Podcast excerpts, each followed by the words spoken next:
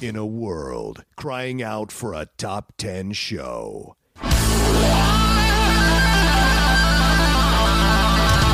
John Roca and Matt Nost are here to bring you the top 10. Take it away, boys.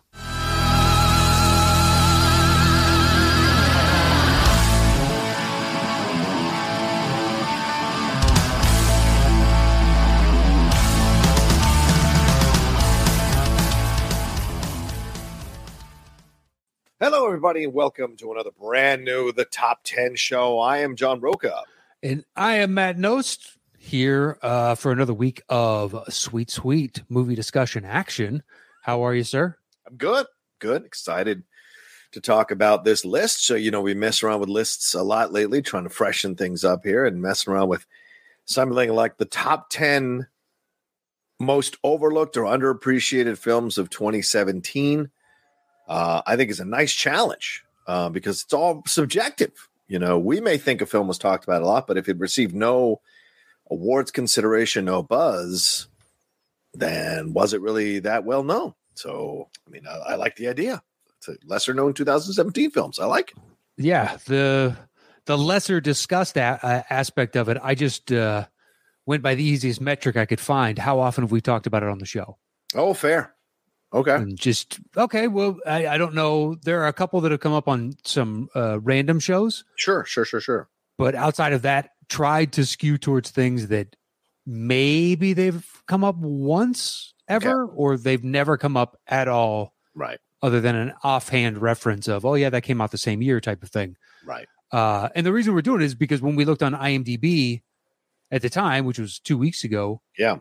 Uh, there was nothing slated for the release this weekend. Yes, at the time. Yeah, Right. I don't know if that's still standing, but it was Batman was releasing the the previous week, and apparently Right. every studio was like, "We're not touching it." Yeah. Uh, the following week, so if it doesn't win next weekend's box office, that'll be absolutely shocking. Yeah. Yeah. Yeah. But uh, blow up like crazy. yeah, I'd assume so. But so we were just like, "Well, what do you want to kind of do?" And then we started floating this. We picked a random year and then started spitballing ideas for that random year. And what about movies we don't really discuss from said random year? Yeah.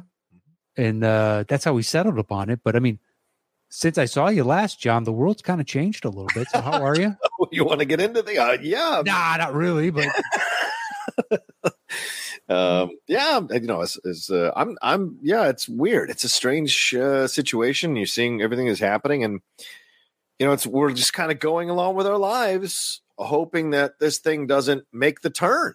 Um because if it does make the turn who gives a fuck about this list? Like i mean it's really it, it, i'm hoping that uh, you know obviously this is a shitty ass invasion and there's bombs going off everywhere and it's not why people tune into the show but you know we can talk about it a little bit. Like it's it is a bit unsettling as a former military man for me. Immediately my mind goes to okay how far are we going to allow this to keep going? And if you know from the updates we had from when we're recording this uh, you know macron from france said that uh, putin's not going to stop until that it's going to get worse and the fact that all these sanctions are happening you know they're starving the people there's like um, shutting down all those sports situations. I mean, if he's just going to go nuclear at some point. I don't mean nuclear actually, literally. I mean, like he's just gonna. He's already. He was already bombing a couple of the nuclear facility, close to the couple of the nuclear facilities, trying to kind of you know stop the Ukrainians from resisting so strongly as they are. So I think we're is it like that oligarch's yacht that got seized yesterday, yeah, and there's two more that are on the border as to whether or not the officials are going to pull the trigger on seizing them. The others are jetting to the Maldives because that's a the non-extradition port that they can put their you know super mega 450 500 foot yachts into type Yeah. of thing Mm. but my guess is a lot of this is people if we exert enough pressure on all these different aspects Mhm. What has happened to journalists and whatnot will happen to putin where he just mysteriously fell out of a eighth floor window you think that's going to happen? Wow. I, I, I that's what i think we're angling towards is just Yeah. like ah he had a heart attack oh did he well, like Well, Jeffrey Epstein in jail, we were like, oh, he hung himself. yeah he hung himself oh Oh, the camera's turned off right before. Eee. Security guards went to the bathroom at Yep. the same time. At the perfect time. Talk about fucking kismet. And no one will investigate Oh. further, and they'll be perfectly content with uh, all of it. Although, one the an interesting one that I saw. So everybody's shutting down. Yeah. You, we're not going to sell our product there anymore. We're not going to do this. We're going to take this away. But I guess shipping container companies, there's only two of them in the world, and they've said they will no longer deal with Russia, which means Russia can't import or export anything. Wow. Yes, That's- that's gonna fuck them up. Yeah. Right. Right. Um, I, I don't know the. I just started to read a little bit of the uh, an article about it, and then got kind of pulled away. Yeah. So I need to find it again to really read fully as to what that's that's huge though if that's the case yeah. because you know your terrestrial your home based supplies will last for a while, but if you don't have the manufacturing and everything else behind it, Yeah. even if you do, you're going to need spare parts and stuff. It's true. That's what I'm saying. And it's that's when you look at it, it's I mean, if eventually one thing's got to break. But the thing is, he's you know, they estimated his worth around two hundred billion dollars. So that can buy you a lot of security, man. So I don't know where the level is that um, either he stands down or is in is taken out, which Lindsey Graham went out as a sitting U.S. senator and basically advocated for that, which was insane. Uh, especially with uh, his potential checkered yeah, right. history with the man yeah. the government, whatever, however you want to view it. I yeah, no, it's that's motivating some of these people too. Is like, well, if they have had like you know, because there've been all kinds of reports of funding from the uh, from Russia into some of these Republican um, people. If the reason to take him out is to because they're get you know to silence him. Yeah, because things are getting closer. If if this guy's like fuck it and starts dropping evidence all over the place, good night, good night. Yeah, that could be part of nuclear. Uh, you know, his going nuclear is. Yeah. I will destroy your political system. Yeah, Good, good. It's just really strange. The whole thing just. I I thought it was him bluffing to get basically kind of what North Korea does. Fire some nukes into the Sea of Japan, right. and then we have to revisit the table Yeah, so he can amass troops on the border of Ukraine to get us to because we were, you know, previous administration had relaxed sanctions Yeah. for Crimea. So maybe if I can force them to do it again, I can get more concessions and get more things that I want. yeah. That's what I assumed it was. But yeah, it's just whole world's changed. Yeah, And he's nothing has. he's rattling the saber, man. So Yep. I, I, I don't know where the rattling stops, Matt. Um, to be honest with you, because it feels like he's going to go all the way. And from and I don't know if the Omicron, the Macron conversation, Omicron, the Macron conversation was PR by him or if it was authentic. Um, but Yeah, who knows? yeah. So It's just so strange because the first mm, five to seven days, the reports coming out, it didn't make sense because he had so meticulously planned everything leading up to this. yeah, Sowed seeds of dissension in our country and Great Britain and others, had upended political systems and inflicted his will yeah, through shadowy hands for years. And then to run into Ukraine and their supply lines die after 30 miles and yeah. there's video of their soldiers looting supermarkets because they have no food, and they're like, "I what? Yeah. How did you? How did you do the other shit and not?" It was all leading to this, right? Yeah. Oh my god, that's what's so baffling. Unless it's even more so part of his plan. Who knows? Yeah, now apparently he's the rumors I saw or some of the stories I saw was he was going to start doing a false flag operation, was Yeah, firing back into his own country. using Ukrainian missiles that they've captured. So Yeah. yeah, I mean, dude, this is this we is- shall see. yeah, we shall see, we shall see. but you know what's really imploding? The Lakers. Hey, how about that, man? I mean, Saw a discussion today that maybe LeBron should be shut down. I don't think that's outlandish. I, he, I mean, he says he wants to play through it, and I'm like, yeah, I don't. Of know. course you do. They're of course you want to say that. contention, Matt. They're still in playoff contention. they are in no they're in contention of making it out of the play-in game that's what they're in contention of That's what I'm saying. That's they're still not in playoff content. They can't hang with anybody in the top seven. They can't. They can't. And this is all LeBron's fault. So him pulling that move, you've been gone for two weeks. So I mean, him pulling that move at the All Star game where he dropped Oh, trust me. I, yeah, I was Oh, that was paying dude, attention to all of it. that was just the most. Fluff and Sam Presti is the best. That's what a GM does. Yeah. He'd like that uh, the picture of the GM for the Raiders that was like "fuck your future firsts or whatever because he traded them all to get a championship. And LeBron's like, "Yeah," and they're like, uh, "LeBron, you already did that. yeah. And You got your championship. You, You traded all your first for AD." you've been a shadow GM for every team Yeah, you've been on for the last 15 fucking years. So for you to try to claim like the GMs are doing these great things and you are t- take responsibility. You built this team just like you built that Miami team and you built that fucking Cleveland team. You built this team. And so take responsibility, be a man and take fucking responsibility and say it didn't work out. It's on me. I recruited these guys. I pushed them to get them. It's my fault. Fuck it. Don't run to Cleveland like you ran to LA after Cleveland and you ran to Miami after Cleveland. So well, word is out of Cleveland they don't want him back. they should want they're they're set. You don't need LeBron coming and fucking shit up. Let build build the youth, you know. Yeah, they need to build the youth. They're not set, so to speak. Well, you know what I mean. I mean they're they're Yeah. moving They're on the right trajectory. Yeah, trajectory, yes.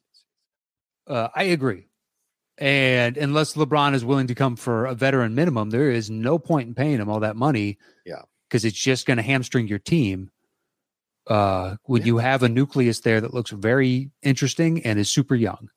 And look, they're in the sixth position right now, as of this recording, only five games out of being number one in the conference. So Okay, well, let's not go too far. They're not going to make just number one in the conference. Five games is different. I know the East is a cluster right now, but let's not go too far here. I'm just trying to say that they're on an upward trajectory. And Yes, they're that close to being number one in the conference. Any number of things can happen. You know that over the next few weeks. And then True. you go on a run and you just Yeah. never know. So yeah, we don't know. You know, injury, one injury could change the entire complexion of how this season Exactly. shakes out. Yeah. Um, or one trade. Because the Sixers look reborn, bro. Reborn. yeah, but you don't get foul calls in the playoffs like they get right now. Oh, So, Here we go. Here and they, they, okay, I'm sorry. They've, they went to the line. I watched the second game with the Knicks and was like, dear God, this is just a free throw fest. you just hate James. You just hate James. Just admit it. You have a you have a hatred of James. I don't have a hatred of James. I have a hatred of James relying on free throws to supplement his already incredible game when he could just make those fucking shots as opposed to goading defenders into bullshit fouls. Yeah, I hate that. Okay. Uh, and then I think Embiid falls too much. That's fair. Uh, him and AD, they fall way too fucking much. Hmm. Well, that's a Lakers tradition since Divac. So Well, I think AD, AD probably has in the games he plays uh, more falls than made baskets in any given game. I think that's a legitimate stat, and I need to start uh, tallying it. But I need to. yeah, he'll fall 10 times a game. And you're like, oh, dude, some of it is injury prevention, and others is just trying to get the refs to buy into Right. you getting a foul. But uh, yeah, the Sixers could be. Um, Don't look down. My Wizards are only a game and a half out of it. Beal is shut down for the year. You guys are toast. You guys are toast. We're Yeah, only a you're- game and a half out of ten. Come on. I, I realize, and the Hornets have been on a downward spiral. yeah. They won their last game, I believe, but they've been on a downward spiral. So it is conceivable yeah. that you make it into the play-in, but you guys are going to get routed. So I would almost just take the pick, get get the higher draft pick than Yeah. get the meaningless play-in game and you get your ass handed to you. It's kind of shocking to see the Knicks and the Pacers down there out of play below us, dude. I, it's really shocking, I mean, especially the Knicks. Fuck, man, that's that's. I mean, they're we're three and a half games above the Knicks, and they have arguably way more talent on their team than we do overall. I don't mean anyone's better than Beal, but I mean overall. Yeah. Uh, I don't know. I like KCP and Kuzma. I think just More than Julius and RJ. Randle, I'm not a fan of, but Barrett is on the right trajectory. But Fournier is getting way too much money. Kemba is now shut down for the league by his and the team's they don't. you know, conclusion together. yeah, they don't wanna- Uh, D Rose when he's healthy, sure. yeah. But I mean, after that, like uh, Alec Burks, eh, Yeah. he's been up and down uh, this season. Yeah. Uh, they they got a whole bunch of. They've got the carcass. I think I like KCP and Kuz. Yeah, maybe. more than just about everything that the Knicks have. Gosh. Barrett would be the only one I'd stack up with. How is Taj Gibson still in the league, man? The fucking carcass of Taj, Taj Gibson. Ah, he'll, he's still productive. come on. Come on. He's not a he's not a starter, but he can give you minutes. Oh man. Um, Beal says he's leaning towards resigning with the Wiz. Of course he is, because they're the only ones that are willing to give him a quarter of a billion dollars. No, nobody can touch that, but nobody's going to give him that much money. Of course, he's going to resign with them. Go chase a ring, kid. Well, the or you could just Paul George it and s- sign it, and then force your way out. Although I don't think that's Beal's. That's not Beal's makeup, but it's Yeah. a possibility. we're not going to the fucking. We're not winning a title while in Beal's lifetime. We're just not. We have a terrible front office. You never know. You never know. Uh, uh, Avdija and uh, KCP and Kuz and Beal comes back. You got Porzingis. Maybe he's healthy for an entire season for once, and you guys are interesting. Who knows? Yeah, interesting as all will ever be. Quite possibly. But Anyway, you know what else is interesting is th- today's list. segue, ladies and gentlemen. Hello. Yeah.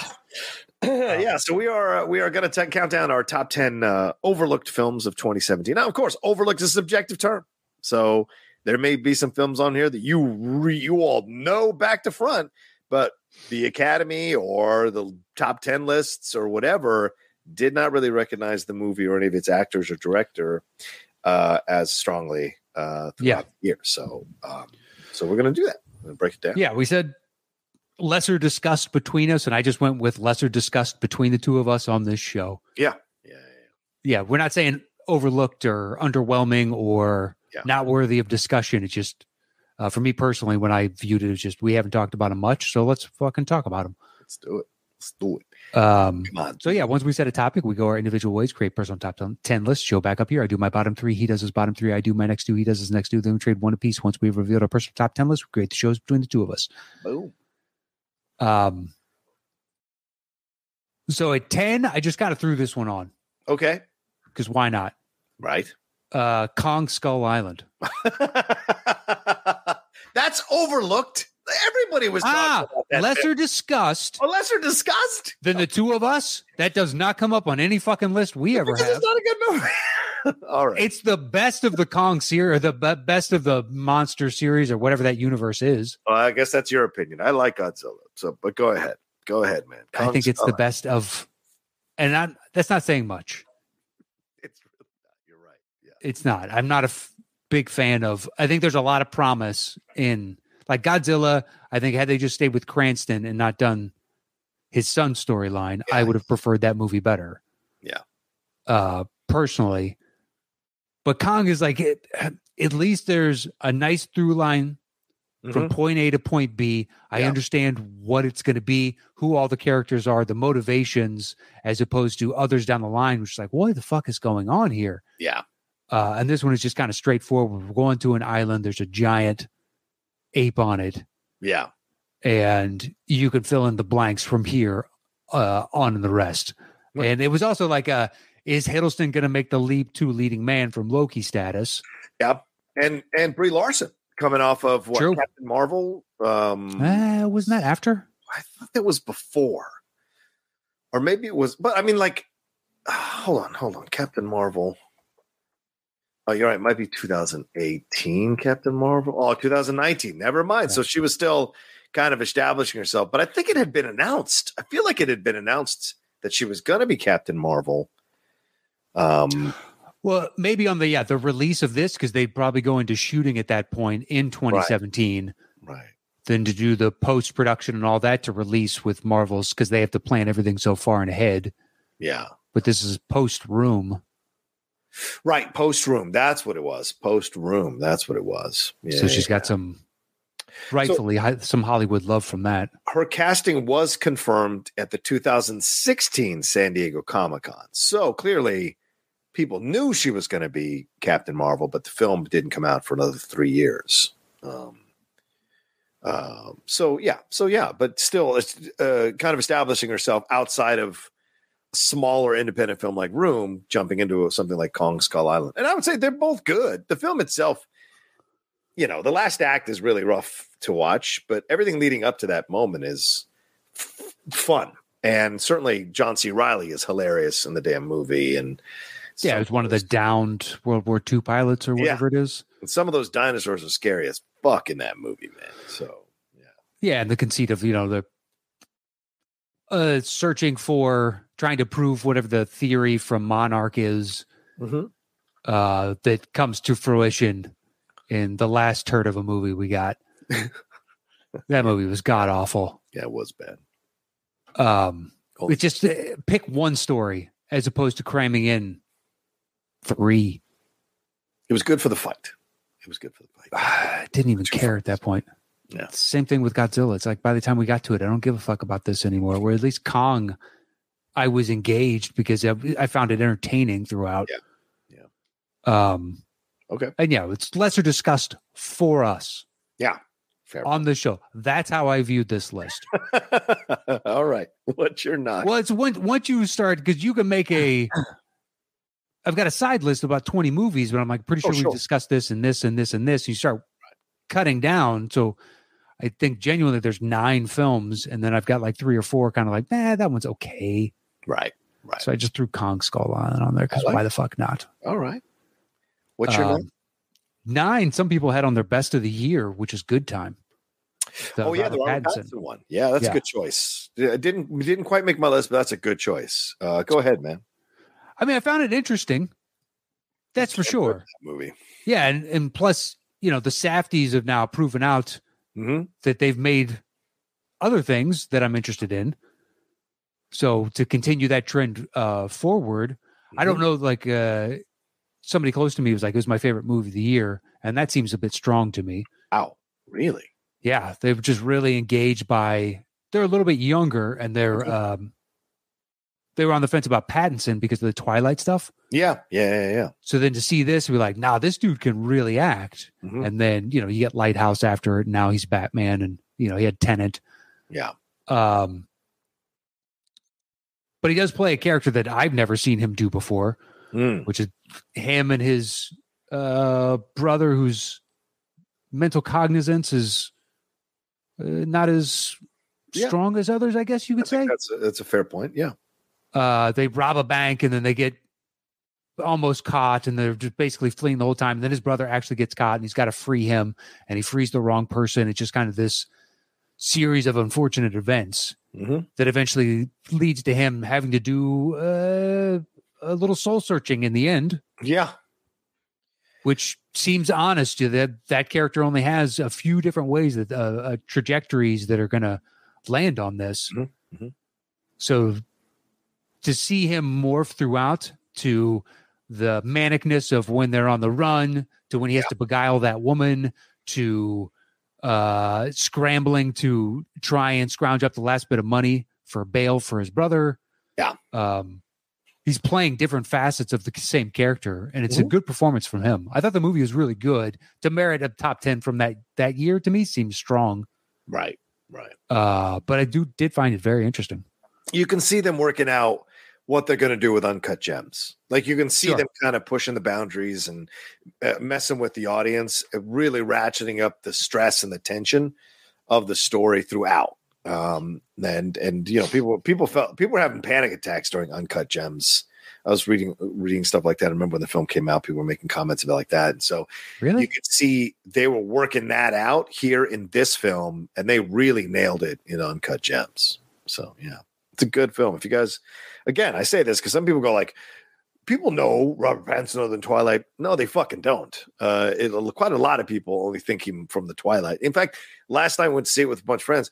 My friend, um, after the movie, said to me she hadn't seen him in anything since Twilight, and so it's like this is a person who goes to movies and still didn't know much. Well, if she doesn't like Nolan, then Tenet is out, and Lighthouse is yeah. Yeah. Is art house as art house gets. She might not be an art house film person because that's essentially what good time is and, and what a lot of Yeah. films have been. Yeah, Good Time's a little more accessible than Lighthouse. Mm, Um, Okay. But yeah, it's a that or the big spectacle movie of a Chris Nolan. Right, right. And he's not even the lead in that. It's John David Washington. So Yeah, true. um, he's great in The King as well. Fuck, man, that's such a good movie. Yeah, but it's such a small part, Yeah, was the Dauphin. and he plays a yeah that French prince. Yeah, But All it right. is really good. yeah, it is good. I, I almost put it on the other day again because it'd been a while, and I kind of I want to kind of see it again. Yeah, my favorite is that closing scene where his supposed advisor and he figures out and he's getting fitted and he's standing up on that pedestal. Ah, it's you can see the guy flip. The he thinks he's Machiavelli Yeah, to oh shit, I just got my time is short. Yeah. That's a great. He thought he was swinging the biggest dick in the room, and someone Yeah, you were not. Yeah, but, you know, Chalamet's really good. It's it sucks for like Chris Pine because Outlaw King comes out roughly at the same time. oh yeah, just a little bit before. Yeah, yeah, and it's just it's not near as good. But damn it, if I'm not pulling for Chris Pine, yeah. I want it to be really good. I think it's fine. It's watchable. It's not bad. It's Yeah. not, it ain't fucking the king, man. The king is good. No, the King is really good. Um, all right, what's your nine, bud? Uh, nine is Last Flag Flying. Oh, that's a great one with um the Steve Carell, Cranston, and Fishburne. yeah. Oh god, I interviewed him for that movie. The director. Oh, that I can't remember. I just remember the three of them because they're Yeah. the three leads of it. Oh god damn it. Why can't I remember the director? Very famous director. Jesus Christ. Uh no, I'm. Sydney, Sidney Lumet, and you guys sat down. No, it was um Richard Linklater, right? Richard Richard Linklater. That was a Linklater. yes, yes. Wow, that does not feel like a Linklater. It was, uh, and I remember he was only available, I think, on a Saturday, and uh, they called me. Collider, I think it was Christian or, or someone from there called me and was like, "Hey, man, we get Richard Linklater. He said he can come and do an interview for this film. Since you're a former military guy and this is about you know military and the veterans and stuff like that, will you come and do the interview?" And I was like, "Oh, fuck yeah!" Uh, and I, I remember it was a rainy Saturday. I turned, I don't know where I was driving, but I turned right the fuck around and drove straight to the studio um, and did a bit of research for an hour before I interviewed him for the film. Um, um, and I, I liked the movie. It wasn't great, but I liked it. And Yeah, it's chemistry is really there with the three of them. it is. There's a great scene of the three of them on the train itself. Oh yeah. Ooh. yeah. Um, But When yeah, it's about to the other so- guy. Yeah, yeah. Sorry. Good. the they're three former I want to say army, but they fought together. And then Steve Carell, his son was in Iraq and died, and he's got to go pick up the body. And he gets Cranston and Fishburne to join him Yeah. because they used to serve together, and they're they haven't seen each other in a long time, but they have this shared bond. And he needs this moral support to go and do this because he's I believe he's widowed on top of it. Yes. Yes. It's like he's all alone and he just needs some support to go do this. And they reluctantly, uh, well, at least Fishburne reluctantly comes aboard. Yeah. Uh, Cranston agrees. And then uh, it just, it- it's a simple story, but it's got a nice heart to it. And yeah, you just, it's a character study of these three individuals. Yeah, I mean, because you, you, you, Bryan Cranston's character is like conspiracy guy and against the hardcore against the government. This is one of the most subdued performances of Steve Carell's career. Like he's so like he has to play the anchor of the movie, the emotional anchor of the movie, and he's going on this journey.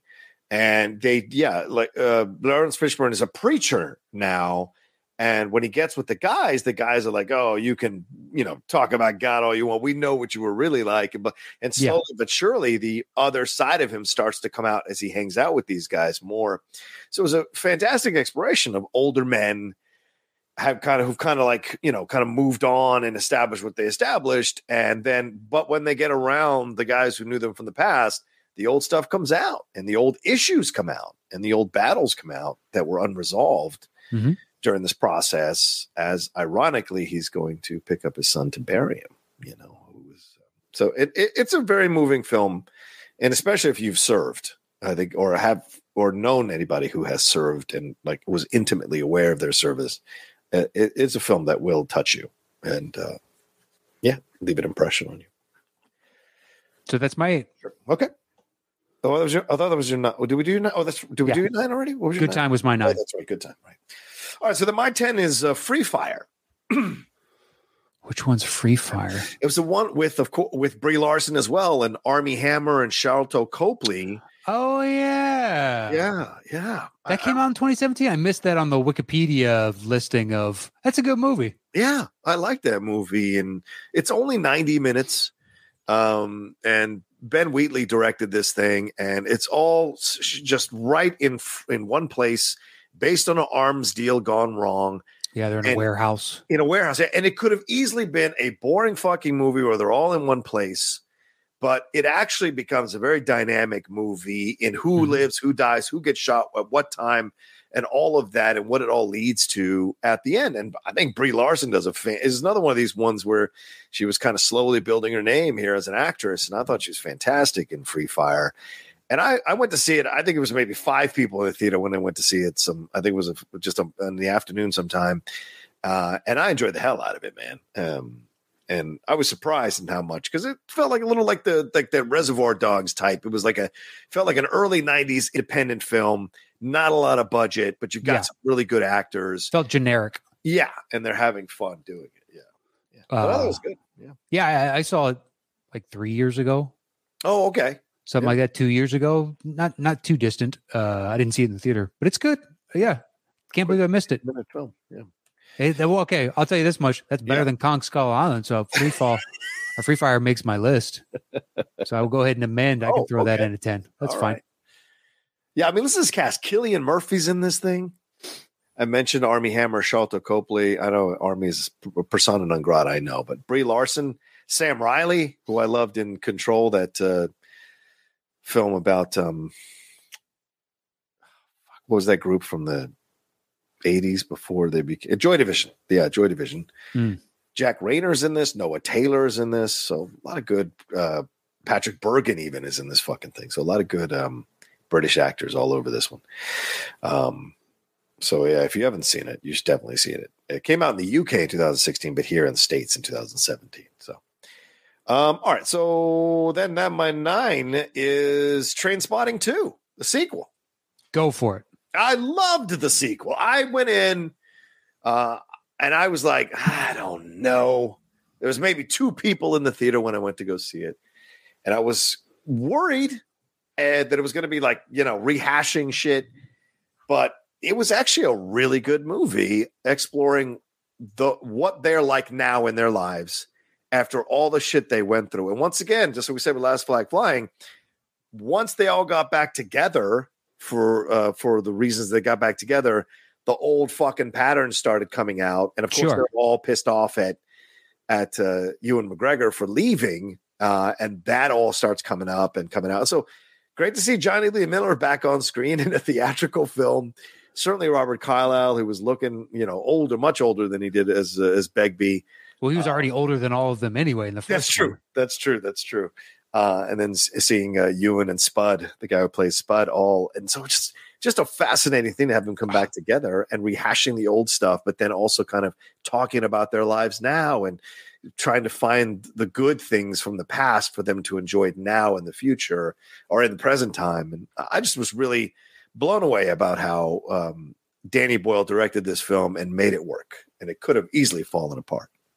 Spud is in uh, Our Flag Means Death, the new Taika Waititi show. Right on. Okay. Well, I watched episode one. They dropped the first three. Yeah. Yeah. Watched the first one last night, and I was like, "Oh shit!" It took me like about a half a second Yeah. to place, like, go through the Rolodex of British actors, and I'm like, "Blah blah blah blah." Okay, Yeah. been a while. How are you? It's nice to see you working. I just remember him in Snatch being the guy who uh Vinnie Jones puts his tie in the in the Oh yeah, the, window. uh huh. He's running, by Dennis Farina's kind of like, okay, I like the way, I like the cut of your jib. How you guys handle things here? It's a bit extreme, but uh, you got the you got the answers. You got the Uh-huh. answers. yeah, I really liked it. I was really surprised at how much I liked it too, bro. Because I, I, I, as I said, I was expecting this thing to kind of be just a bunch of angry stuff, fall, you know, uh, going at each other. But twenty years have passed, and so it's a long Uh, time. Yeah, so like, uh, but still, the Begbie stuff with him is is still unsettling. Um, and so Robert Carlyle has that gear no matter what age he is. Uh, Yeah. but having you come it- back was really surprising too. Yeah, go ahead. Sorry. Yeah. Well, not really. I mean, Ewan's prestige projects have kind of fallen off as of late. Mm, True. So, you know, hopefully Obi Wan kind of launches him back into getting because he's a great actor. Yeah. Yeah. Yeah. yeah. But you know, it happens to a lot of actors. We've had this discussion before. Very few people get to be Tom Cruise. Yeah, True. Well, look, look at Fassbender, right? So, Yeah, and I don't think Fassbender's anywhere near McGregor. hmm. Well, as far as box office success, Yeah. Like if you take even if you take Star Wars out of the equation, Yeah. um, I still think McGregor's had more stuff pop off where he's the lead. yeah, Whereas Fassbender, it's it's X Men, and then after that, it's like, dude, you were in one shit movie after another. yeah, yeah. Yeah, I mean, and it's a, and it's a it's a like a bittersweet movie because Spud is like suicidal, and Jonny Lee Miller's character, I think Simon is running the bar his dad used to run, and so it's like they, they're all they haven't moved on, and so like it's this whole thing of going back to visit people who you left because you thought you were meant for more, Hmm. and some of them haven't moved on, and some like Begbie's in jail, and then he gets out, and it becomes a whole thing where he's chasing down Ewan McGregor, and so so it's very interesting, very you know exploring older men and the shit they're going through, um, and what it's like to reflect back on when they were young and everything was fucking crazy. You know? Yeah, yeah. I mean, Uh, hopefully that's a Hmm? what they do with like with Beetlejuice two, which comes up on Topic Thunder, which you guys will hear on Thursday. Yeah, yeah, yeah. But Beetlejuice shouldn't grow, but Winona Ryder's character Yeah, uh, should. Yeah. So there should be some maturation and something. The character has changed, whereas Beetlejuice should be the same. But like that kind of thought into it makes sense with trainspotting of some of these people are going to stay in their hometowns and Yeah. stuck in a rut and Yeah. go through depression and all those things and carry those scars with them. right. Um, you know, as opposed to other people when they try and update a movie, just like eh, it's the characters haven't changed, everything's the same, new story. Be like, it's been so long, the audience isn't going to buy that. Yeah, like Dumb and Dumber. Oof. Yeah. Um, all right, so then my number eight is a British film called Their Finest. I don't think Um, I've seen that. Which one is that? Yeah, this one's with Gemma Arterton and Sam Claflin. Uh, and the, uh, she's a married uh, scriptwriter uh, who um, writes wa- a wartime propaganda film. Um, and they come together, her and Sam Claflin. She's unhappy with her marriage because her husband is one of those guys who thinks women should stay home. And so, and it's right around the Dunkirk. It's set right around the Dunkirk time in World War II. So they're trying to create this propaganda film and they're going through all this stuff. So it's a great little like like like what was that film with that David Mamet did about Hollywood set in that small town with Jessica Lee, Jessica Jessica Parker and Alec Baldwin, State Maine or something like that. Oh yeah, State Maine. Yeah, Yeah, uh, Philip Seymour like- Hoffman. Oh, no, no, no. Uh, yes, Hoffman's in it. Yes, because he's the in it, He's the writer. yeah. and uh, William H Macy, yes, and yeah, yeah, yeah. It's a you know, it's a t- tongue in cheek. Yeah. it's not bad. Yeah, and this is a a, a nice little uh, small comedy, but set during World War II around the Dunkirk times. And she is coming in to kind of establish herself as a woman who's a scriptwriter and kind of breaking ground here as a female scriptwriter, creating this propaganda film uh, uh, for to help the Brits uh, uh, lift their spirits during World War II.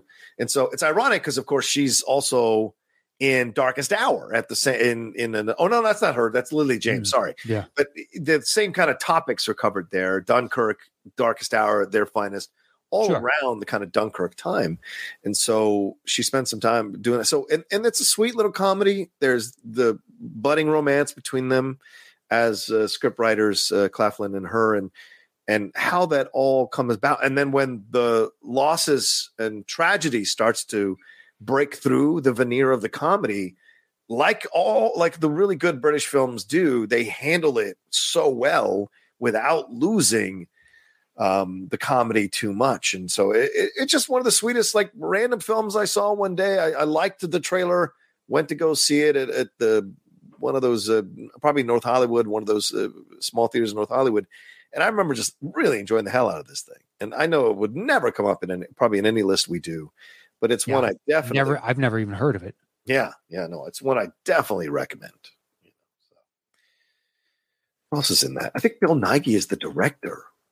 Uh, I could tell you because I got the IMDb open. We have Bill Nighy, Richard Yeah. E. Grant, Yeah, uh, Gemma, who you brought up, yeah, Jack Huston, yeah. Jack Huston in this thing.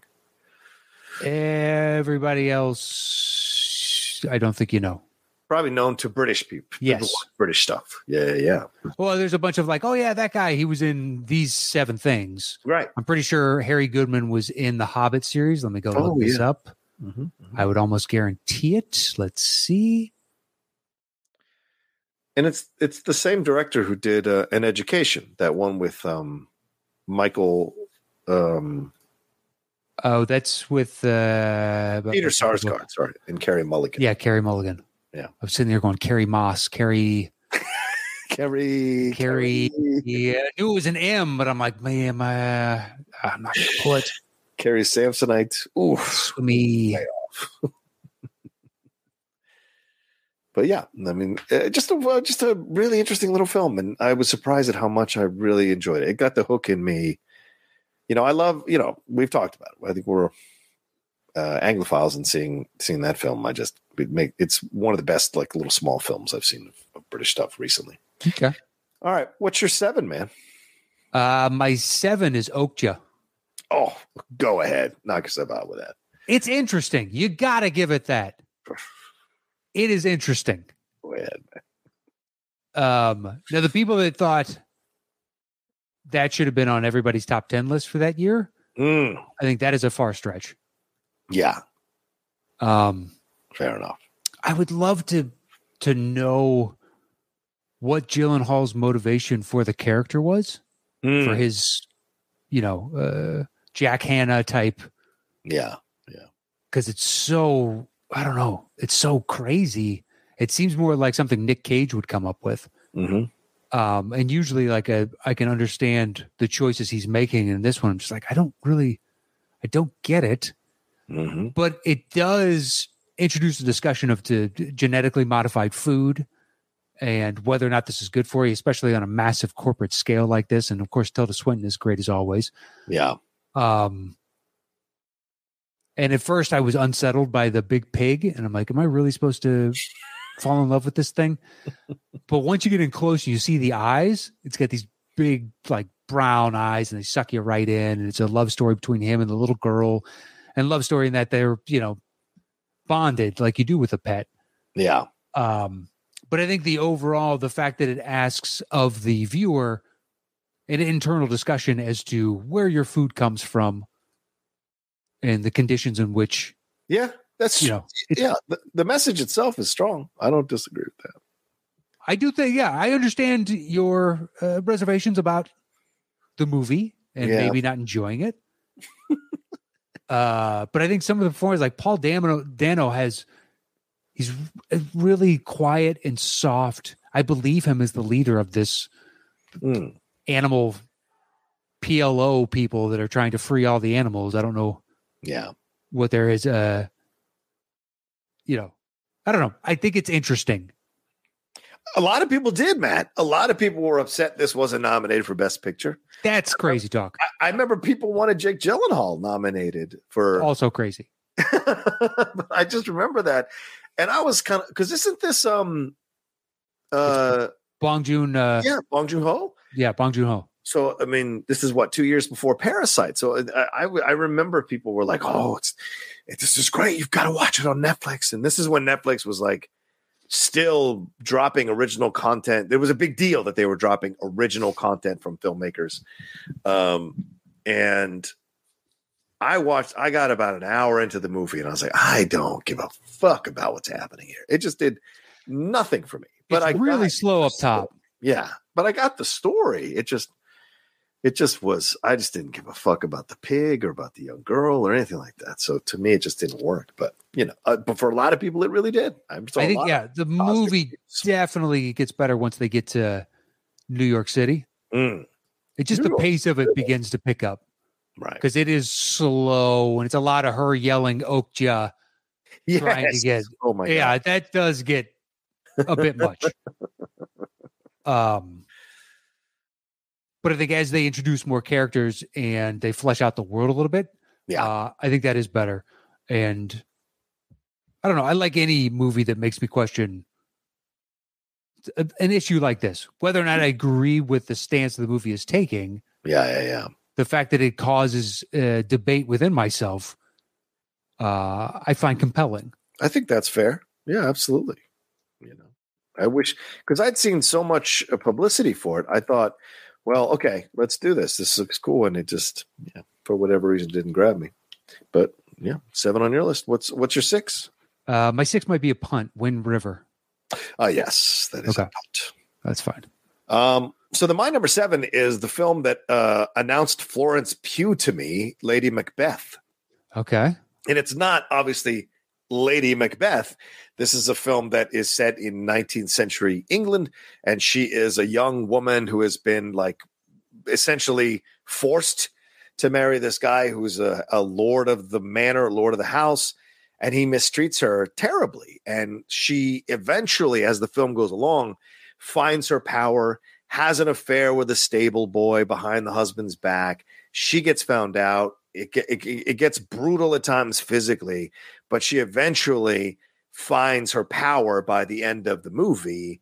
Uh, and it's a powerhouse, a dynamo of a performance by Florence Pugh. This was the film that when I saw it, I was like, how fucking old is she? Jesus Christ. She is, she has such strength to her uh, talent and her acting. And this was the film that I was like, oh, this is, she's going to be a fucking star. If, if she finds the right vehicles, this is a person that is going to be winning awards down the road. And it was just a like a, a little film. I'd seen the trailer. Once again, a British film. I'd seen the trailer and I was like, oh, I, I, okay, let's see.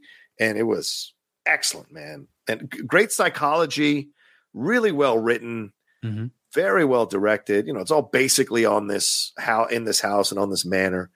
Um, and I was just blown away, just absolutely blown away what she was able to do. You know, so and I was shocked that there wasn't any kind of um I don't know, any kind of uh, buzz for the film getting nominated for anything. And certainly for her, they wanted Yeah, her. But like, But she's unknown, so unless it does insanely well at the box office or the Yeah. per- performance is so undeniable, I'm not shocked. yeah, yeah, I guess. Yeah, Jeff Um, Snyder says that all the time to me. He's like, dude, the Oscars rarely recognize new young actresses if they've been in smaller films. They rarely do it. And I was like, guess you're right. The film's got to be, I mean, something where everybody agrees Yeah. you should have seen this because her performance is stellar. Yeah. That's why I think if West Side Story had done better financially, I think Rachel Zegler would have been nominated for Best Actress. And because it didn't, I, know. think she wasn't. This whole year's slate of what's nominated is a, a lot of, I don't think there's a clear cut winner mm. personally, Yeah. especially in the best picture. I don't, you know, Oh no, I, yeah. I have no idea what's going to win. You know, Uh, it's not even what's going to win. I don't even. This isn't a no country or there will be blood year. Now it's also not a Hurt Locker year, Yeah, but it's just above Hurt Locker type Yeah. of like, ah, you know, Coda was really good. seems to be picking up steam. Coda. It does. Power of the Dog, I think, is overrated wildly. So does Sam Elliott, apparently. Well, Sam Elliott takes it to a place that I don't fully agree with, but Yeah, Sam. Was, I do find the movie kind of dull, Yeah. and it's saying something when I. I'm a big fan of all those actors.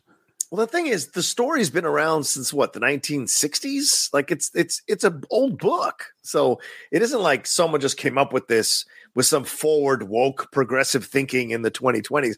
This has been around for a long time. This this story, so they finally were able to do it. So with Sam complaining about this shit, I felt it was a bit like Sam, do the research, man. Like uh, you know, uh, you're complaining about something that uh, you know this is a person's perspective on the West, and guess Yeah. what? there can be multiple perspectives on the West, you know? So, Yeah, I don't have to do the research to know that I was bored yeah, that's fair. for the most part, and then I don't think the ending is justifiable. Hmm Like somehow papers over the two hours that I just sat through. The ending's interesting, but in no way does that overshadow Yeah. the meandering story that that led up to it. Fair. Yeah, it's it wasn't the most interesting, is what I would say. No. I don't disagree with you there. Um, all right, then my number six. Now it stars a big movie star, but nobody talked about this movie, and that is American Made. Nobody talked about this movie. We The Have- Tom Cruise? yes, we've mentioned it a couple of times on It's show. come up on lists. It's come up, but not anywhere. That's near- fine. Listen, if you want to talk about Tom Cruise's American Made, you go crazy. Thank you. I like this movie. This movie's actually really fucking good, and no one seems to give it the credit it deserves. Yes, is he with a a woman that looks like his daughter rather than his wife? Yes, hundred percent. Does he look like Tig Notaro? Yes, he does. Yes, he does. Yes, he I will does. concede. But it is one of the most relaxed, confident, fun performances of Tom's career. And I think this came out as the same year as The Mummy. So I think nobody went to see it because The Mummy Yeah, was such a fucking debacle.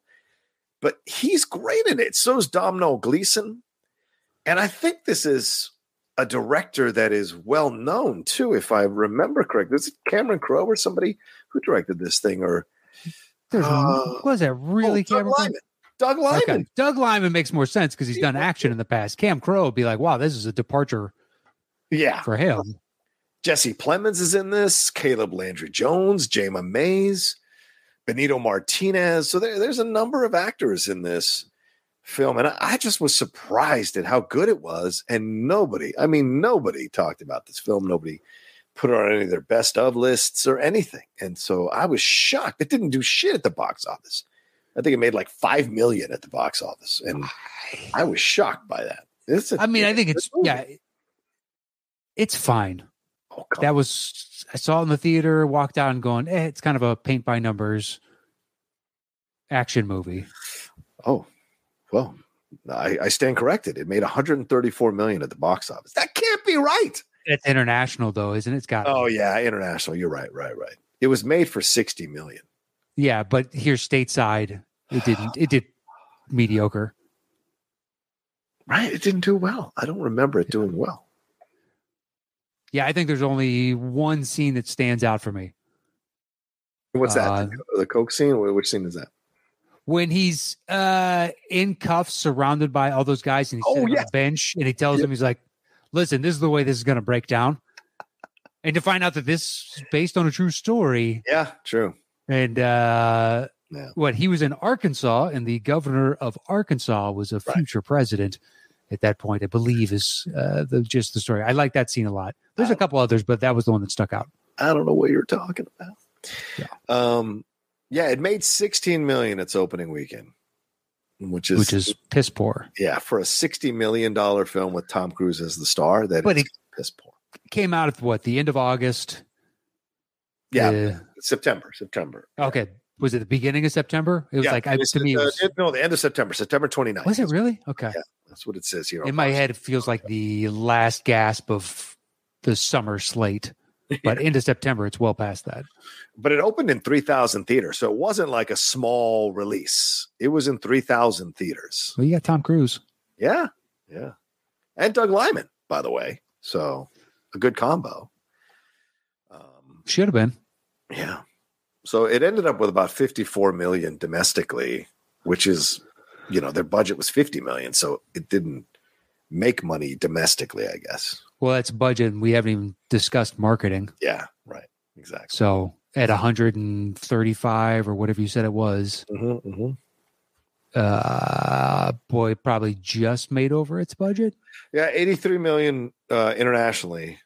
So 134 total, as we said earlier, but like made for 51 million. And you've got to make what, two and a half times Roughly thereabouts. to, to start making a profit, to Yeah. start making a profit. Yeah, that's not a good situation when you got those combinations there. But yeah, there it is. That was my my six. Um, all right, man, we need to take a break, don't we? That we do. We'll see you guys in just a second. Hear this quick word from our sponsors. All right, welcome back into the show itself. Uh, our, we're doing our top fives right now. My number five Mm-hmm. is the Battle of the Sexes. All Steve right. Carell, Emma Stone, Yeah. uh, about the uh, uh, Bobby Riggs, Billie Jean King kerfuffle that led to the Astrodome showdown Yeah. between a man in his 60s and the best female tennis player in the world. uh, I mean, it's Uh. billed as this show. And look, and, and Bobby Riggs had beaten other female tennis Yeah. players up to that point, but an you take on the best of the world as a guy in his 50s or 60s at that point. Not really a fair fight. Um, but I, my favorite is like all the backstory of a lot of this he did because he had gambling debts. Yeah. And this was to raise money. The the funny thing is, so afterwards, like, do you remember the Jimmy Connors Navratilova uh, Battle of the Sexes that happened in Vegas? Oh God, no! I, I don't remember that. Okay, So that happened like in the early 90s yeah, okay, and they changed it to um I believe the women's rules of we're playing 3 sets instead of 5 okay, and then made other changes and whatnot. Now Connors won, but Connors was in tremendous amount of debt according to his biography and he put down a huge sum of money on himself. right. Oh wow, Yeah. Then on top of, but Battle of the Sexes is that it's Bobby uh, Riggs is a showman. Let's put it that way. He's a P.T. Barnum. he was the Andy Kaufman. He was the Andy Kaufman. Yeah. Remember when Andy was challenging all those female wrestlers? Precisely. Yeah, yeah, Doing it for, as a showman. Now, he was a legitimate player in Sure, his sure. youth. sure. And he won, I believe, Wimbledon and was Mhm. a doubles champion, a singles champion. Like he had a storied career previously, right. But now he was just kind of showing up, being a blowhard, getting attention, trying to hustle and generate money. Yeah. You know, doing these little, uh, I don't want to call them cons, but within tennis, uh, you know, he's putting on a show type Yeah. of thing. And eventually he's just talks so much shit Mhm. that he starts saying, I can beat any woman in the world. He beats one woman who was Yeah. one of the better tennis players. Margaret Court. Yeah, Yeah. And then uh, uh, Billie Jean King, because Billie Jean King shot him down, was like, I don't want any part of this. yeah, And eventually she's like, I, you know what? I'm going to show up and kick your ass just to shut you up. And she shows up and she kicks his ass and it shuts him up. yeah. But it's a nice, like, I'm sure when they signed up for this, they had Oscars in their eyes. Oh yeah, yeah. I think so. Yeah. Yeah. Yeah. Uh, and it never lives up to that. You can kind of feel those expectations as you watch it. Yeah, period piece, politically or uh, uh, socially significant moment within American history. yeah, Um, well-known characters, a story that most people of a certain age and older know, Mhm. um, especially for Academy voters. Yeah. Um, so it has all the makings of. So if you go with the expectation of it's Oscar caliber, you're going to be sorely disappointed. But I do think it's very fun. You get great performances from Carell and Emma Stone, as Yeah. well as the surrounding cast, and uh, it's an enjoyable story. And if you know nothing of the Battle of, uh, of the Sexes match, which I didn't live through, uh, Mhm. you know, but I knew about it as a kid. I'd heard of it and I knew who the players were. And Billy Yeah. Billie Jean King was still a figure that loomed large within the tennis world. absolutely. Yes, Um, absolutely. yeah. For those younger, tennis used to be a huge sport internationally yeah. that everybody watched. Every major, by and large, my family would turn on the TV for, which seems crazy today. Yeah. Yeah, and apparently, I mean, Outside the Lines did a a thing on this match a few years, uh, 2013, and apparently they they had a guy they interviewed who claimed that Riggs threw the match in order and bet against himself in order to pay off his debt because he owed so many gambling debts. Who knows if that's true or not? But Yeah, who knows? who knows? Either Who way, knows? it's symbolic for women, you know, being able to do what Yeah. what men do. So But I mean, the you know Jimmy Connors is still getting in trouble for having this discussion to this day. Not Jimmy Connors, Yeah. pardon me, John McEnroe, McEnroe, yeah, uh, yeah, which may piss off people, but I agree with his statement. Okay. That- yeah, I mean, until we see Serena play someone like Nadal, or something like I'd like to see that. Why? Why are we against that? Like, let's set it up. Let's find out. I Because he would crush her. well, then let's find out.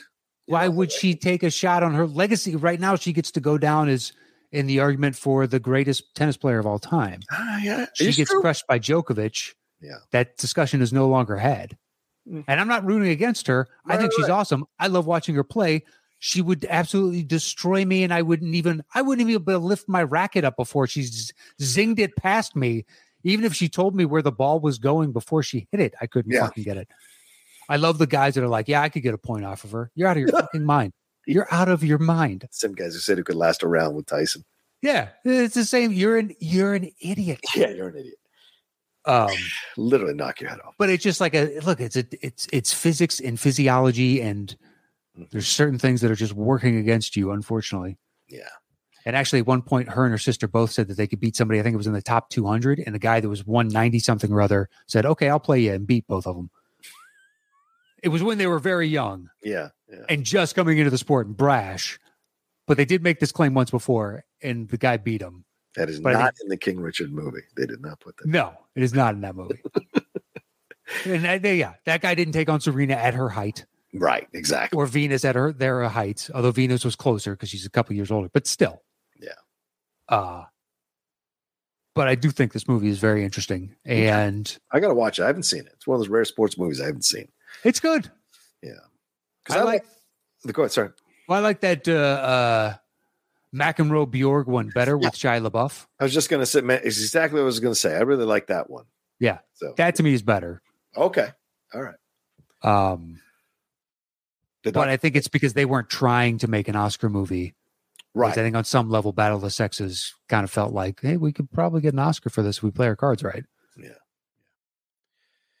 Um, okay. So then my number five is uh, Logan Lucky. I think Okay, you think only- that's lesser discussed? I'll give it to you. I don't care. I just I didn't include it because I was like, I know it's made a couple of my lists. Yeah, a couple. A couple. We've been doing this show for 25 years, man. A couple. I mean, I feel like, you know, that should qualify. Lesser known. Well, we do a lot of superhero stuff, and you know, but that's fine. Look, Logan Lucky's awesome. If that counts, it's probably my number one, depending on what Oh, else is on your list. Wow. Okay. I, I enjoyed the hell out of it. I thought it was Yeah. a good movie. Yeah. It, it made 48 million total worldwide. Well, yeah, but even Soderbergh film. we've talked about American Made a few times as well, and it made diddly shit. So Yeah. I mean, Channing Tatum, Adam Driver, Katie, Katherine Waterston, Dwight Yoakam, Sebastian Stan, Hilary Swank, Daniel Craig. It's a hell of a cast, and it's Seth MacFarlane trying to do some acting as well. So it's a hell of a cast. it's And I huge like- cast. It's Daniel Craig is fantastic in the movie, um, and it's an interesting film. And you know, Soderbergh's films now don't come with that kind of prestige anymore that they used to. From what I mean, yeah. Right? I mean, do you, when's the last time you heard a Soderbergh film being considered? Well, he retired and then came back and Yeah, he made uh what that think- one movie with porn star. yeah, right. Um, the girlfriend experience, right? With Soderbergh. yeah, it's, it's he's made a lot of unique choices in this business. So maybe that's why this doesn't get the same kind of exposures because Hollywood's like, well, what is this going to be exactly? like Che was the last time he was like in the conversation for these kinds of like really powerful films. But you yeah, talking about the Vinny Chase uh, yes, vehicle? yeah, the Vinny Chase vehicle. Finally, that was his white whale, but he got him. Oh my god, they should bury that show. They should fucking absolutely lose. Are they bringing it back? oh my god, I bet they are. I would not be surprised. I mean, they're bringing everything back, but Yeah. Those. I didn't enjoy that show at the time. The fact that it had a huge fan base to me was baffling. And it ran for so long. It's been the blueprint for so many of their sitcoms. Silicon Valley is essentially a version of that. Ballers is essentially a version of that. They- This is what H that blueprint for Entourage is absolutely a lot of these sitcoms that HBO has done since. A hmm. lot of these sitcoms. Oh yeah, he did like girlfriend, and then he did the Informant, the Matt Damon one. Yeah. Uh, Contagion. So Contagion, and I I loved Haywire, and then he did Magic Mike. I- like the politics of the stars of Haywire. Oh, okay. Big fan. Big fan. yes, you are. like it wasn't even her voice, so I can't, I can't even uh, ding her for that. Uh, but then Magic Mike, which is such an unusual thing, Huge, effect- though. it was huge. Side effects nobody saw. Logan Lu- Logan Lucky barely anybody saw. Unsane, I don't remember anybody.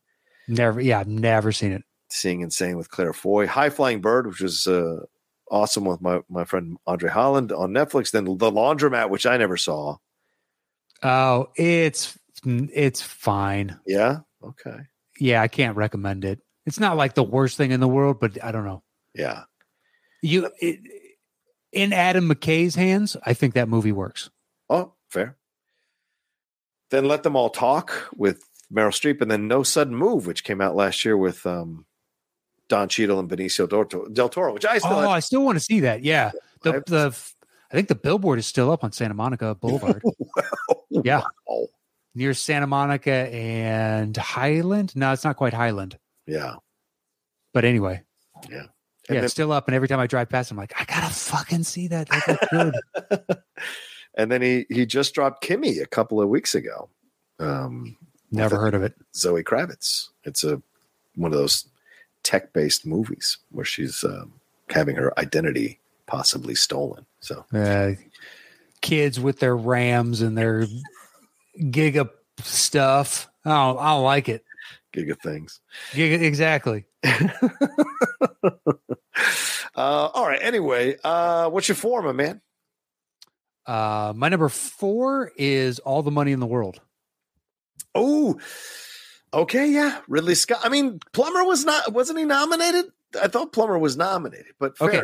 fair I think, it, well, lesser discussed between us, the way I look at it, it's Yeah. only think come up once Yeah, because all the other nominated films that don't get discussed much or haven't since the year they were released, I know have come up on this show a few times.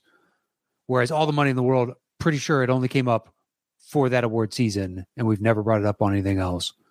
I could be wrong. Clearly, after how long do you say we've been doing this? Twenty five years. 25 years. 25 years. It could very easily be wrong on that front. Uh, I don't feel like I am. But a, such a good story that they made simultaneously a TV show of the same story, which is the Yeah. kidnapping of uh, Getty's grandson. Um, Yeah, with uh, well, what's- Plum, yeah, Plummer takes over for Spacey because Spacey's all the allegations came out and they went and reshot all that in what, two weeks? Yeah. Something like that. And it comes off pretty great, actually. yeah, I was expecting a bit of a train wreck, and then you see it, and you're like, "That's not bad. That's for all green screen and having to do pickup shots and stuff. That's pretty excellent." Yeah. Um, it kind of gives you hope when you know uh, you hear future projects. Oh, they had to go and do some reshoots and be like, "Well, I've seen them reshuffle an entire part." yeah, So crazier things have happened. Plus, it's an interesting story about Getty. His grandson gets kidnapped. One of the richest men in the entire world, if not the richest man in the entire world, but he's such a fucking cheapskate that he won't pay the ransom because, by his logic, well, if I pay this ransom, then they're just going to kidnap other man, family Mhm. members, yeah, and I'm going to have to pay that. And he eventually gets him down to is it it's a, just a couple million dollars and the reason he agrees to that is because it's a tax write-off at that level yeah. it's the only reason he's willing to pay it and i believe i don't know if they talk about it in the movie but they may in the tv show he gifts that to either his son or his former daughter-in-law as as a loan repayment that they have to pay him back on Mm. and they pay the kidnappers with that money and you're like dear god dude how much fucking money do you have that you aren't willing to pay a couple million i realize at the time with inflation that's even more money but still Yeah. like we have two museums in this town that are just basically left over from your largesse of you had so you'd accumulated so much shit. They're like we got to put it somewhere. One we'll just convert your villa in malibu into a museum. And the other we're going to build a massive museum cathedral thing to you in one of the most really you know, uh, expensive real estate areas in the country up on a hilltop and just fill it with all your shit and you wouldn't pay for the fucking ransom for your son it's a it's a good movie All right, fair enough. Yeah, I like it too. I it, it's it's it was surprisingly good, and like you said, the fact that they were able to slide him in at the last minute like they did with Plummer and he killed it. it- It's really surprised. It was really well done. And Michelle Williams is damn good in the movie, Mhm. and the guy who was the hostage taker, he is excellent. Excellent, that actor who plays the hostage taker, who has the relationship with the kid. uh, in their conversations. Great, great stuff. So yeah, it's a good movie. I'm not going to deny. what Um, do you got for? my four is the Foreigner, the Jackie Chan one. That's called a punt, my friend. Oh, nice, good. All right, what's your three?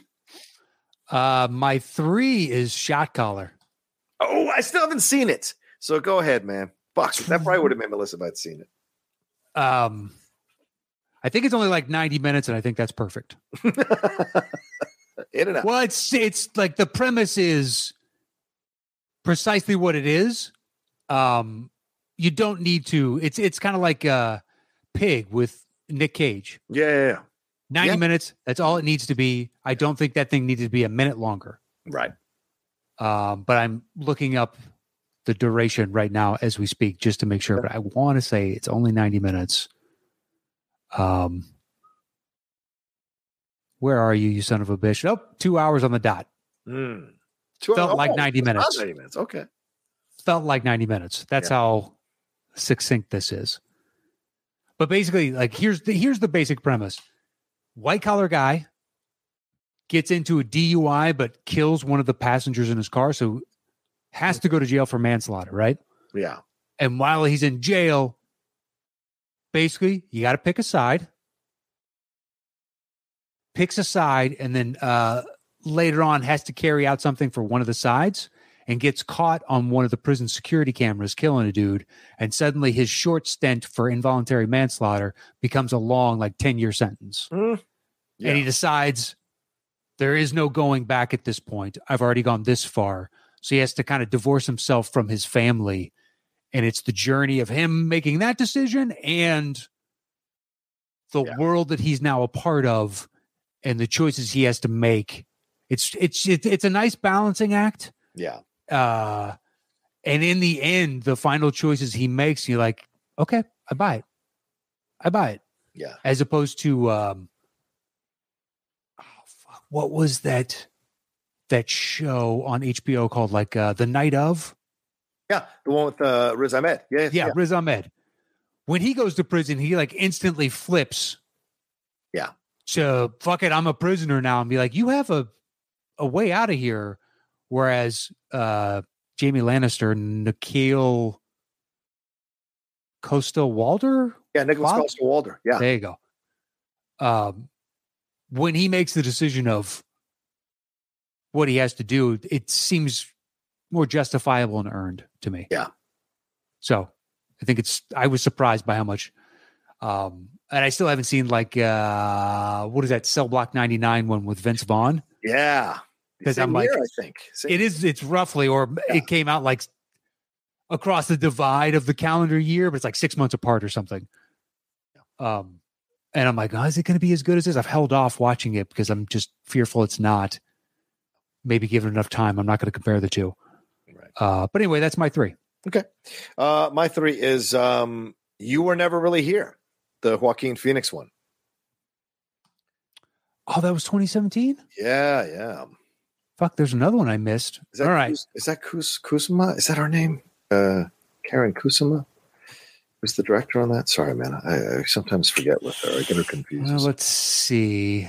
no, it's Lynne Ramsay. Yeah, Lynne Ramsay does that. Her and Karyn Kusama. I always get them confused. Yeah, that was a. That's this is a fucking awesome film. I think this one's ninety minutes. Um, yeah, ninety minutes tops. Yeah. it is a brutal, brutal movie, man.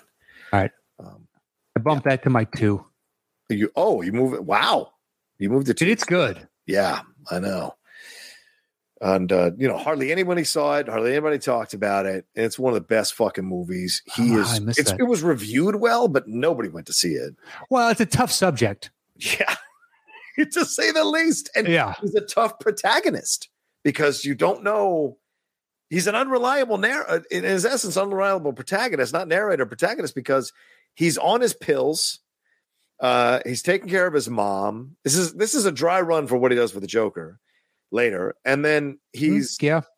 you know he's administering brutal punishment with a hammer and he wants to save this young girl from uh, uh, being sexually abused by the these politicians and so but when he meets out his justice it is if you enjoy revenge films or vengeance films it is super satisfying. All right. Um, but yeah, My question to you is Yeah. What are we counting as the release? well, I've got a 2017 here on on on In IMDb France, on IMDb. Uh, the US release was 2018. I'm just telling you, I have it on 2016. well, I am going to take it off of my list since it's not technically in my estimation. this is some bullshit. But if you want to keep, it wasn't uh, the earliest it was released. Uh, it was it here- was it was debuted in the Cannes Film Festival on May 20th of two, uh, 2017. okay. Well, released here. So it showed. Sundance would be the first in the U.S. in January of 2018, but it didn't get an actual really? release. Yeah, it didn't get an actual release until Fine. April of 2018. Oh, ah, fuck. That means I have to put something up on from my. All right, my list stays. That's feel fine. Good about yourself. You feel good about yourself. well, I just can't believe I missed that and Free Fire. I'm like, fuck, man, because you're just Uh, going through the release schedule from uh, on Wikipedia. Like, I just went on IMDb, and if it says 2017, it's 2017. Um, well, I mean, we're nothing if not elitist when it comes to when the release is, and it's it's USA or it's nothing. it's nothing, right? Um, I guess I'll, I'll get. I guess I'll put number ten. Then I'll put the hero, which is a no quick, real quick thing. That's a film that with uh, Sam Elliott. Ironically, we were talking about him earlier as the lead. Really nice small film. He's a old school uh, former cowboy or former uh, Western TV star who is now in like the um, twilight of his life, and he does essentially uh, commercials with his voice. So essentially, Sam Elliott playing a version of Sam Elliott as an actor. Uh, he, he gets involved with uh, uh, Laura Prepon, you know, from uh, from uh, the '70s show, Mhm. and he's like exploring the tail end of his life. He's get reunites with his ex wife, who is his actual wife in real life, and they have uh, conversations of the past, stuff with his daughter. Uh, so all that stuff really comes. It's a great character, um, great character film where you're just watching him and what he's navigating, what he's going through, and it's super fascinating. And so it's one of those smaller films that I really enjoyed seeing. Um, it was recommended by you know some of those smaller kind of critics, and I really liked it. So there we go. That'll be my ten. So, um, all right, we up to two. Uh, yeah, my deuce is life. Oh yeah. All right, go ahead, man. Yeah. Uh, great. I can't believe this thing didn't make money. Yeah. Shocking to me. It's got a great cast: Ryan Reynolds, Jake Gyllenhaal. That should be Yeah. enough to draw audiences in. Mm-hmm. And the gist of it is, they get a. They're like on the International Space Station, and they get a sample back from Mars. Comes to them first. They find dormant life in this sample. Yeah. They bring it back to life. You know, like uh, the best part is like uh, here on Earth, they have a naming contest for the life form because you know why wouldn't you? So they end up giving it a name, and the, the thing is, it just it's hell bent on its existence, and we are all collateral for its existence, which on some Mhm. level makes all the sense in the world. Uh, but the twists and turns of this thing, because it's like this amorphous blob type of starfishy, but it can morph and change and it latches onto you and just starts drawing your life out of you as it grows. It just feeds on the Yeah. people in the space station. Yeah. Um, and uh, it- you know, as it escapes out and it's flying around and going through the ducts and the psychological fear of that, Yeah. and like it's preying upon one guy who's paralyzed, so he can't feed, he can't feel that the thing is on him for a long time, Mhm. and then the ending's got a nice twist to it. Uh, I just, I remember the the lead up to it. Mhm. Um, not thinking much of it, just thinking it was kind of a throwaway movie, Yeah. and then seeing it after it'd been out for a long time, and thoroughly shocked by how much I enjoyed it. Yeah, I liked it too, man. A lot of people were speculating that this was a backdoor way of them bringing Venom into the. Um, Mm. They thought this was a Venom movie that Jake Gyllenhaal was going to be playing Eddie Brock and all the like. There was all kinds of rumors about that at the time. Look at Um, you. It's it's, it's you and Ryan Reynolds films because you also spun me on Free Guy was Deadpool three. And you're like, that's the rumors I'm hearing. What? Deadpool three. Swear to God, you said that's the only person I've ever heard uh, tell me that. I'm telling you, dude, you can look it up. A lot of people thought that this was going to be a backdoor way of them introducing Venom because it's a Sony Pictures film. I'm just So saying, why thought- can't you take Ryan Reynolds films for what they are? That's what I'm saying. I do. I love Ryan Reynolds. Um, but yeah, uh, this is uh, a fascinating uh, film. Um, and I'm yeah, like you, I'm surprised it didn't uh, make more because you had such a great cast, you know, international cast. Uh, Yeah. that could have. I, I thought for sure that it would have 100 percent gotten the notoriety it deserved, but in the end, it didn't. Um, but it's damn watch it. It's damn good. Damn, it's scary as shit too. Uh, Yeah. When those things start to happen, You, you know, you're- think the horror fans would go out for it, but yeah, yeah, but maybe it was too pretty of a cast, you know, with Ryan Reynolds and maybe. You know, what are you talking about? Because every other horror film is just they're pretty people you don't know. That's the difference. They're pretty Are like they? CW people. Oh yeah, I guess you're right. They're like Yeah. smaller. Yeah, that's a good point. Yeah, yeah, They're they're they're just like, oh, who is that? Oh, it's from the one show that only your Yeah. twelve year old watches. she's from the Pretty Little Liars or the 100s or whatever. Yeah, wha- whatever the fuck. You can just make up something that sounds like a CW show. Oh, she's from that, and she's going to be leading this. And Oh my it's a- god. oh my god. yeah, it's a twenty uh, a horror film with a budget of twenty million, and it's going to make uh, one hundred and sixty two in wild success. Yeah, fair enough. Um, all right, so the my number two is your pun from earlier, Wind River. Okay, I love this movie, dude. It's on Netflix. Uh, it's so good, man. Elizabeth Olsen and um, Jeremy Renner are Jeremy Renner. fantastic. Yeah, and then the the Jon Bernthal cameo or party plays is fucking brutal. Um, and uh, the story they're telling here, I think, is damn good story. Um, and it's uh, so well acted, but so well written, and the pacing of the film and what they bring you into and what they expose. And when the brutality happens, you're really just shocked at it, um, even though you suspect it's coming. Um, and then what they end up ultimately learning from the whole situation. Taylor Sheridan, who at times for me with Yellowstone has just devolved into soap opera. I think he's better in these films than he is in a TV series. Um, okay. like like um what's the, oh, god damn it what's the other one that he did oh um hell or high water like those Oh, when he does those films dude i think he's at his best. He's limited. There's only so much time. You gotta tell the story. For me yellowstone i know people love it but like it's just it's pure melodrama now. Dude, the pilot was first off ninety minutes, and then I was like, that's just this is a soap opera. Why is everybody so crazy for this show? Yeah, now they're giving him Piper Perabo as a love interest. The motherfucker's almost 70, man. Piper Perabo is like in her early 40s, man. What the fuck are we doing? Like it's it's once again, it's the hubris. I love pe- the same people who are like, you know, we, we can't have this issue with the division in the ages. It's really not cool. Why do men get to be with younger women? And then they're all falling themselves to love Y- Yellowstone. So which the fuck is it? Which the fuck is it? Do you not want to see it or do you want to see it? You know? I- but uh, fact of the matter is, though, that this happens. Yeah, of course it's look. I'm not saying it doesn't look at uh, Katharine McPhee. She's with fucking David Foster. He's like 90 and she's like thir- in her 30s. I'm not saying it doesn't, But it, but if the same people complaining that it happens all the time in Hollywood are also falling all over themselves to praise Yellowstone, you're inconsistent in your points of views. You know. Yeah. that's all I'm saying. I don't know. And if you don't do that, If- I'm not talking about you. It, well, it reminds me of like people being shocked by the Joss Whedon allegations coming out, and he slept with other women. I'm like, I, I, I, you're shocked by that? Shocked?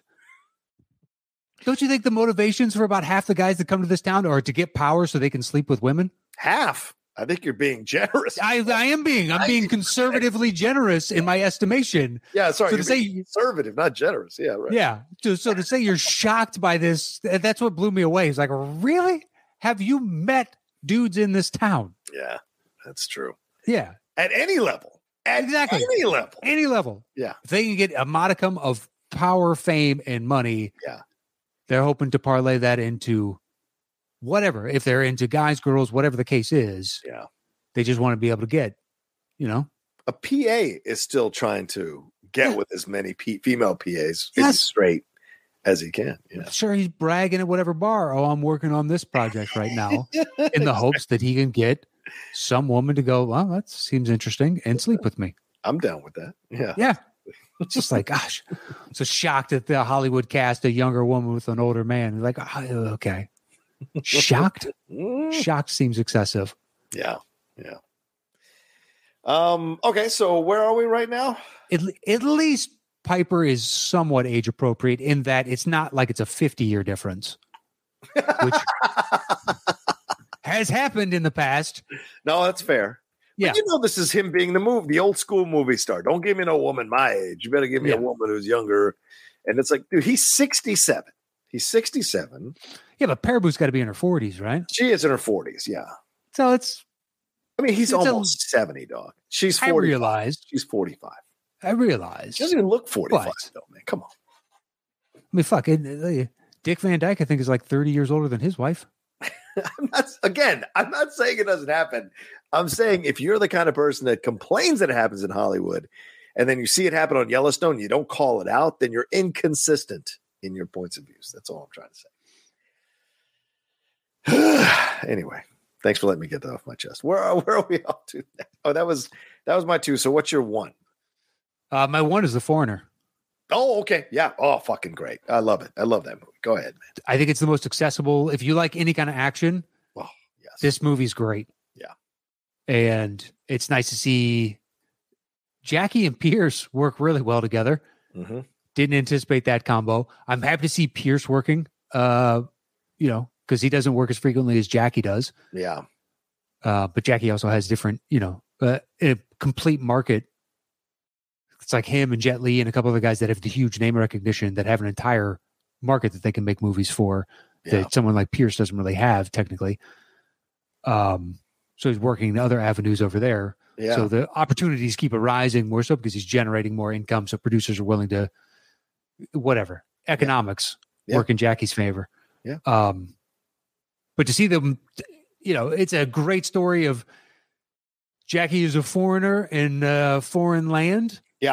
And so to speak. Yes. yeah, and uh, he's looking for a little bit of, well, an explanation on some level, and then retribution and revenge ultimately. Yeah. Uh, and Pierce plays a politician who's former IRA, who may or may not know what befell Jackie, and Jackie's not buying his answer initially, Yeah. and things just kind of happen from there. It's really good though. Action's Oh. great. dude it's it's you know when martin campbell is on it he is great. When he's not on it you get green lantern. And so you, you just don't know what you're going to get with martin campbell movie to movie. But when he nails it like in the foreigner it is an awesome watch. And this is a brutal film. This is a film that pulls no punches.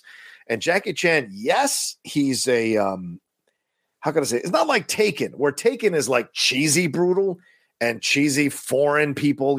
This is actually a little more darker, a little more nuanced in its approach, exploring these issues, these uh, you know kind of you know IRA in England, all of this kind of being exposed, the political intrigue involved in this, along with the very ba- uh, basic, simple story of a father trying to get revenge for the death of his daughter, and ex- you kind of um, how can I say this? Uh, opening up his old uh, characteristic uh, ways of being when he was maybe a secret service guy for his country or was uh, a killer or an assassin or whatever and uh, you know fights his way to the top to find out what happened to his daughter and meets out revenge in brutal fashion. Um and i you know there's great scenes that are without jackie that are pretty brutal like when they when they the task force finds the ira people what happens to them and how uh, that torturer guy shows up to kind of get the information from that one person and then the what happens near the end in the airport so there's just so much i don't want to ruin it because i want people to really experience it Yeah. it is one of the best jackie chan acting performances i've ever seen in anything man so yeah Still, though, I mean, outside of Shanghai and Rush Hour, Mm. not really. It doesn't have a whole ton of. Yeah, like the tuxedo and the. It's just so weird. He's such a huge international star, and yet, I think most of his movies are fluff that I don't watch. yeah yeah yeah You know what's weird is he hated the Rush Hour movies. thinks it's some of the worst that he's done. It's like, all right, but they kept paying him huge sums to come back. But you know, teach their own. Uh, Yeah. Well, I imagine he had to cede control of the direct. I mean, he's an alpha dude. He's an alpha guy. He directs his own movies. He likes to be in. Well, he doesn't always direct, but he likes to be in charge of his own movies, whether he's starring or directing or producing. And so, having to cede a little bit of control to Ratner and a little bit of control to Chris Tucker, I'm sure for him that was a tough experience. So maybe overall, he doesn't yeah, walk away from it. I would say it's ceding to Ratner because Mm. I don't trust Ratner to make a good movie. You're not wrong there, dude. Yeah, Red Dragon, probably the best. Oh God, yes, agreed. agreed. Yeah. Yeah, I'm just racking my brain because otherwise it's X Men Last Stand, which is Yeah. terrible. Yeah. But I mean, granted, he came in to fill in, but still, Yeah. that sucks. yeah, agreed. And uh, Okay. So then my number one is Hostiles, the Western with Christian Bale and Rosamund Pike. yeah, God damn it, I missed like a. Th- okay, I'm looking this one up. Let's look it up. I want to make sure because I don't want to put it on my list. It says 2017 on Google, on IMDb, on IMDb Wikipedia. does say says 2017. does say 2017. Whew, December 22nd of 2017. Just under the wire. Just squeaked it in. And I think that's one of the reasons why this film didn't get more play for the Oscars. I think they totally fucked up dropping a Western on Christmas. They should have released this sometime in November or maybe even October to see if they can get some buzz building for this film because this is a damn good Western. Christian Bale's incredible in this thing. Uh, Wes Studi is damn good in this thing. Uh, Rosamund Pike is very unsettling as a victim of uh, what she experienced and what she's holding on to.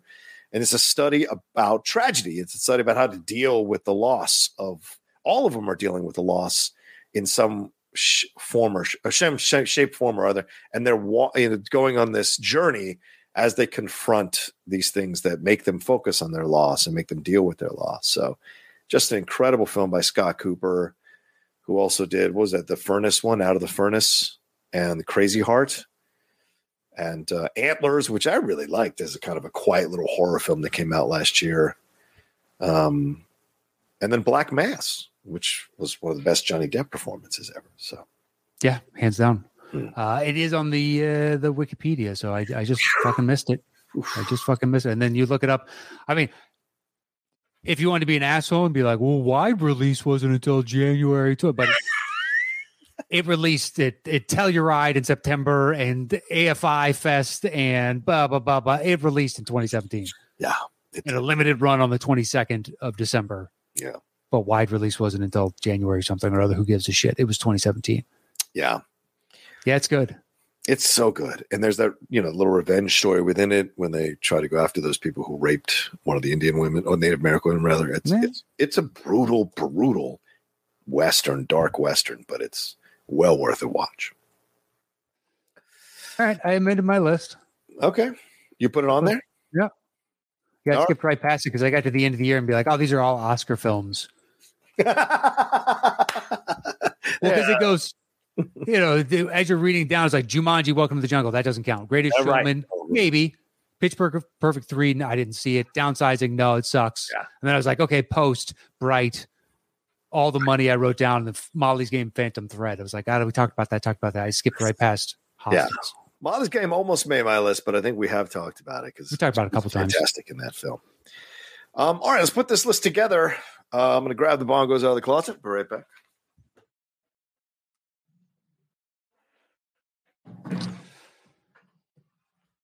All right. So, Foreigner might end up. Where did you have the Foreigner again? Foreigners three for me, so I think that's probably number one. That is number one. Uh, looks like Hostiles then is going to end up as number two. I put it number five. Oh, okay, works for me. Need to watch that again. I bought it in 4K. I need to watch it again. I'm waiting until 16k. I just They're about to put it out, but if I'm going to spend that money, I should watch the movie. Um, Okay. Let's see. And then we both have Wind River. I have it at seven. I have it at two. Okay. Wind River. Okay. Two sevens high enough. And then we don't have anything else in common. Yeah. All right. I have my Uh, number two, Life. Yeah. All right. Sounds good. I got my three. Okay. All right. I have my four, which is Logan Lucky. And I have my four, All the Money in the World. I will flip as a coin. Really, you got all those on there, but you still want to flip. Okay. We have the same number of films apiece. Might get it. That's not true. Somewhat disagree with you. Uh, all right. So you just want to do the whoever wins this, then we do the flip so we don't have to keep Sure. flipping the coin over and over again. Okay. Come on, Daddy. Come on. Like the, I don't like the daddy part, but uh, Logan Lucky takes it. Ew. All right. So Logan Lucky, then All the Money in the World. Okay. What do you got next? Um, my number five, American Made. Okay. American Made. Okay. Uh, my next highest is six. That's mine as well for Lady Macbeth, but you get the nod because I Yeah. won the last one. All right. So the Battle of the Sexes and then Lady Macbeth, and we are done. Oh, okay. Cool. Let's do this thing. Are we ready? Yep. The top 10 lesser known films of 2017. Yeah. At number 10. Lady Macbeth, At number 9. The Battle of the Sexes, At number 8. American Made, At number 7. All the Money in the World, At number 6. Logan Lucky, At number 5. Shot Caller, At number 4. Life, At number 3. Wind River, At number 2. Hostiles. And our number one lesser known film of 2017 is. Is the Foreigner. The Foreigner. There we go. There is today's list of lesser discussed movies of 2017. We hope you enjoyed. What did we miss? Let us know. Uh, I clearly missed two films, so you can't read a list on uh, Wikipedia of all the releases from the year. the research. I get it. I get caught up. And look, I, I mistakenly put a film on here that was 2018. So it happens, man. Anyway, okay, so that's our list. Thank you all so much for joining us. We appreciate it madly and uh, for supporting us as we keep going here with the show. And thank you for being a oh, to all our patrons. And if you're not a patron, why aren't you a patron? Come and support us at www.patreon forward slash the top 10. See all the tiers that are available to you and the benefits that you get, like Topic Thunder. And we must be rounding the corner possibly to a golden ticket at some point down the road here, a second season. We shall see, or something new that we're going to come up with. You can uh, take advantage of all that. And if you're at $10 and above level, you get to listen to our show ahead of everybody else every second and fourth Thursday of the month. We do them live for those of you who are $10 and above as well. So a lot of perks there for you all to enjoy being part of the Patreon. So please hit us up over at patreon.com forward slash the top 10 with the number 10. We'd love to have you. You can follow the show on Twitter at top 10 show, all spelled out. You can see it on the screen there. Otherwise, on YouTube and Instagram, it is forward slash the top 10 podcast with the number 10. So please hit us up. We'd love to have you. Um, you can follow me at Matt Knows. Check out Settle the Score if you want some more uh, movie related uh, shows out there. Otherwise, for basketball, it is dropping dimes for all the NBA action. And that is it for me this week. That's it. Congrats to you getting the Maltons on your show. Nice stuff, bro. Nice stuff. They're fun. They're really nice. Yeah, they're very nice people. Um, you can follow me at the Roca says on Twitter and on Instagram uh, and TikTok and on Twitch, the Outlaw Nation, and my YouTube channel, my outlet, the Outlaw Nation, youtube.com slash John Roca says. Don't forget my other stuff, the Geek Buddies, the top, no, the Cinephiles rather, uh, and um, something new coming, which I will be announcing very soon. So, all right, thank you all so much for joining us, and we'll talk to you next time with another brand new The Top 10 show. Peace.